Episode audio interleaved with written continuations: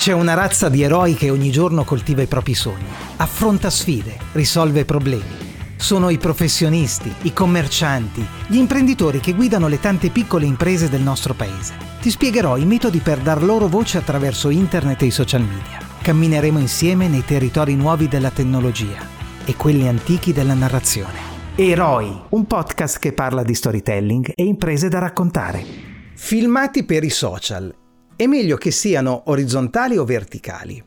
Eh, te lo dico fin d'ora, non uscirai da questo episodio con una risposta certa, ma eh, spero di aiutarti a prendere delle decisioni consapevoli quando ti troverai a scegliere tra i due formati, orizzontale o verticale. Io sono Fulvio Iulita, mi occupo di marketing digitale e narrazione d'impresa. In questo podcast parlo dei metodi attraverso cui raccontare online le piccole imprese. Se hai già avuto modo di ascoltare gli episodi precedenti, avrai compreso quanto lo storytelling d'impresa sia una disciplina che passa attraverso l'adozione di strategie da una parte e eh, l'applicazione di tecniche creative dalle tante forme. Il videomaking è una di queste. Eh, penso non serva farti notare quanto la comunicazione veicolata attraverso i filmati oggi goda di grande fortuna. Se un tempo sul web era prerogativa egemonica di Sua Maestà YouTube, oggi i filmati hanno invaso tutti i social. Facebook, Instagram, LinkedIn e persino WhatsApp sono luoghi diventati spazio di diffusione di contenuti filmati. Per avere un'idea delle dimensioni del fenomeno, ti basti pensare che ogni 60 secondi su YouTube la gente guarda oltre 4 milioni e mezzo di filmati. Orizzontale o verticale, quindi? Ogni creatore di contenuti filmati per i social almeno una volta nella vita si è posto questa domanda. Ragioniamo insieme sulla questione. Orizzontale è il formato migliore per l'utente che consulta Facebook o LinkedIn su un computer, perché occupa perfettamente lo spazio per via del rapporto orizzontale tra le misure della base e dell'altezza dello schermo di un PC, eh, sia esso un portatile o un computer da scrivania. Inoltre, i nostri occhi, essendo uno accanto all'altro, eh, distribuiscono in modo naturale lo sguardo su una larghezza più ampia dell'altezza. È la ragione per cui gli schermi delle sale cinematografiche sono orizzontali e di conseguenza lo sono quelli televisivi. Tuttavia, più del 70% del traffico su internet è oggi generato da mobile, tablet e soprattutto smartphone. Sono dispositivi che normalmente consultiamo reggendoli in verticale. Nella finestra a scorrimento di un social, il cosiddetto feed, eh, visto su un dispositivo mobile, un filmato orizzontale rispetto ad uno verticale risulterà penalizzato da quelle proporzioni che limitano l'area coperta dello schermo. È pur vero che una semplice rotazione a 90 gradi del dispositivo consente al filmato di disporsi a pieno schermo, però stiamo sempre parlando di un gesto che viene compiuto volontariamente solo dopo che quel filmato apparso nello scorrimento verticale delle notizie avrà attirato l'attenzione dell'utente. Alcuni fenomeni aggiungono ulteriore complicazione a chi sia in cerca di una risposta ferma a quella domanda. Il filmato lo faccio orizzontale o verticale? Da una parte c'è un social network, Snapchat, che addirittura ha fatto del formato verticale un proprio segno distintivo. Ha inventato una tipologia di contenuto, le stories, che in seguito è stato rubacchiato da altri social. Verticale è anche TikTok, il più agguerrito concorrente di Facebook e Instagram. Sul fronte opposto c'è eh, la crescente diffusione nelle case, nelle nostre case, delle smart TV, quegli apparecchi televisivi dotati di sistemi di ricezione internet. Eh, con le smart TV dal salotto di casa possiamo guardare i film di Netflix, ad esempio, così come i filmati orizzontali di YouTube. Sullo schermo di una smart TV, così come su quello di un PC, un filmato verticale verrebbe riprodotto mostrando due sgradevoli bande nere a destra e a sinistra. I film in tv, dicevamo, siamo abituati a vederli orizzontali. Verrebbe da dire che a nessuno verrebbe mai in mente di farli verticali. In realtà qualcuno ci ha pensato e quel che ne è venuto fuori è qualcosa di straordinario. Mi riferisco a The Stunt Double, è un cortometraggio di 9 minuti commissionato da Apple e diretto da Damien Chazelle, il regista di La La Land.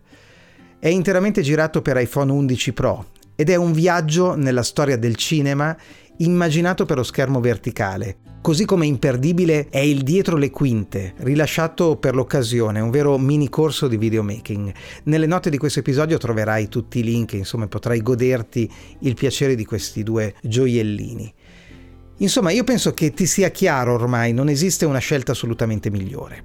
È la ragione per cui eh, nel piano editoriale legato alla distribuzione dei nostri filmati, io e i miei colleghi, ad esempio, cerchiamo di alternare i formati in modo da diluire, bilanciare nel tempo i pro e i contro di ogni scelta, pur mantenendo una moderata preferenza per il tradizionale formato orizzontale. Spesso produciamo lo stesso filmato in differenti formati, destinando la versione orizzontale a YouTube e al nostro sito web e quella verticale ai social. Altre volte optiamo per una terza via, il formato quadrato, giusto per non far torti a nessuno. In realtà il rapporto 1-1, il rapporto quadrato, è spesso un ottimo compromesso funziona bene per Instagram ad esempio. D'altronde Instagram è un social network nato per una consultazione da mobile che solo da pochi anni accetta formati diversi dal quadrato. Ancora oggi la sua interfaccia grafica a scorrimento tende a restituire la migliore esperienza visiva proprio per il formato quadrato. Fanno eccezione le stories di cui ti parlavo prima. Per esse il formato principe è verticale così come lo è in IGTV, Instagram TV, la TV di Instagram. È una app nella app in cui caricare i filmati verticali, anche se in un secondo tempo sono stati ammessi quelli orizzontali, eh, tutti da vedere a flusso continuo. Una curiosità ancora, il quadrato è il formato che Apple ha scelto per i filmati generati con Clips Clips è una app per smartphone, eh, purtroppo disponibile solo per i dispositivi iPhone. È un gioiellino tra i software non professionali di videomaking. Apple Clips è pensata appositamente per la creazione di contenuti video destinati ai social. Ripresa video, montaggio veloce e molto intuitivo, il voiceover, quindi puoi parlare sopra dei filmati che hai già registrato in precedenza, che sono presenti sul tuo telefonino e quindi aggiungere una traccia audio con la tua voce. Sottotitoli generati automaticamente dal parlato presente nei filmati.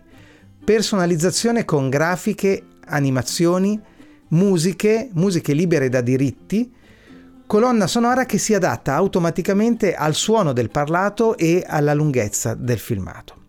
Insomma, c'è tutto in quella piccola applicazione per fare dei filmati veramente dignitosi, eh, anche se non si possiede delle capacità tecniche specifiche per quel che riguarda il montaggio video. Eh, io mi immagino per esempio una piccola impresa che voglia raccontare i propri prodotti. Con Apple Clips, beh, lo può fare in modo molto pratico, molto veloce. Concludendo, non c'è un meglio tra orizzontale, verticale o quadrato. Io non posso fare altro se non invitarti a sperimentare, a toccare con mano l'effetto che il tuo filmato fa nei feed dei vari social e visto su vari dispositivi. Solo così, provando, potrai trovare quello che è meglio per ciò che hai da dire attraverso il video.